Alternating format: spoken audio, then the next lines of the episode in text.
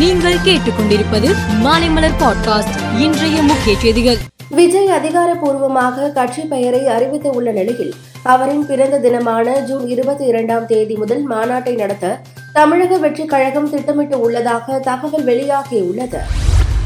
சென்னை வந்துள்ள இந்திய தலைமை தேர்தல் ஆணையர் ராஜீவ்குமார் அங்கீகரிக்கப்பட்ட தேசிய மாநில கட்சிகளின் பிரதிநிதிகளுடன் இன்று மக்களவைத் தேர்தல் தொடர்பான ஆலோசனை நடத்தினார். அதனைத் தொடர்ந்து கலெக்டர்களுடன் ஆலோசனை நடத்துகிறார்.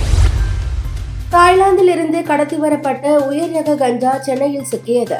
தப்பி ஓடிய புதுச்சேரியை சேர்ந்த நபரை போலீசார் தேடி வருகின்றனர். பிடிபட்ட ஹைட்ரோபோனிக் வகை கஞ்சாவின் மதிப்பு சுமார் ஏழு கோடி ரூபாய் ஆகும். வரும் கல்வியாண்டுக்கான மாணவர் சேர்க்கை பள்ளிகளில் தொடங்க உள்ள நிலையில் அனைத்து மாநிலங்களுக்கும் யூனியன் பிரதேசங்களுக்கும் மத்திய கல்வி அமைச்சகம் அறிக்கை அனுப்பியுள்ளது. அதில் நடப்பு கல்வியாண்டில் மூன்று நான்கு ஐந்தாம் வகுப்புகளுக்கும் புதிய கல்விக் கொள்கை அடிப்படையிலான பாடத்திட்டம் அமலுக்கு வருகிறது.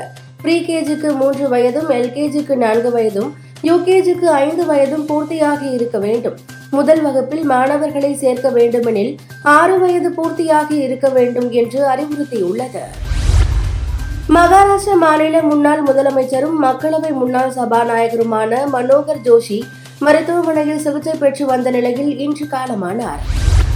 விவசாயிகள் போராட்டத்தின் போது ஏற்பட்ட மோதலில் உயிரிழந்த இருபத்தோரு வயதான இளம் விவசாயி சுக்கரன் சிங் உயிரிழந்தார். அவரது குடும்பத்திற்கு ஒரு கோடி ரூபாய் நிதி வழங்கப்படும் எனவும் அவரது தங்கைக்கு அரசு வேலை அளிக்கப்படும் எனவும் பஞ்சாப் அரசு அறிவித்துள்ளது.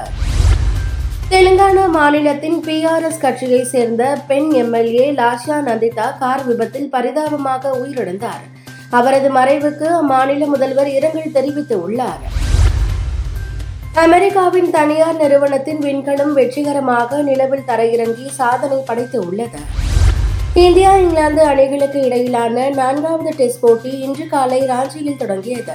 டாஸ் வென்ற இங்கிலாந்து அணி பேட்டிங் தேர்வு செய்து விளையாடி வருகிறது. இந்திய அணியில் பும்ராவிற்கு பதிலாக ஆகாஷ் தீப் அணியில் சேர்க்கப்பட்டுள்ளார். இதன் மூலம் இந்திய அணியில் ஆகாஷ் தீப் அறிமுகமாகியுள்ளார். மேலும் செய்திகளுக்கு மாலை மலர் பாட்காஸ்டை பாருங்கள்.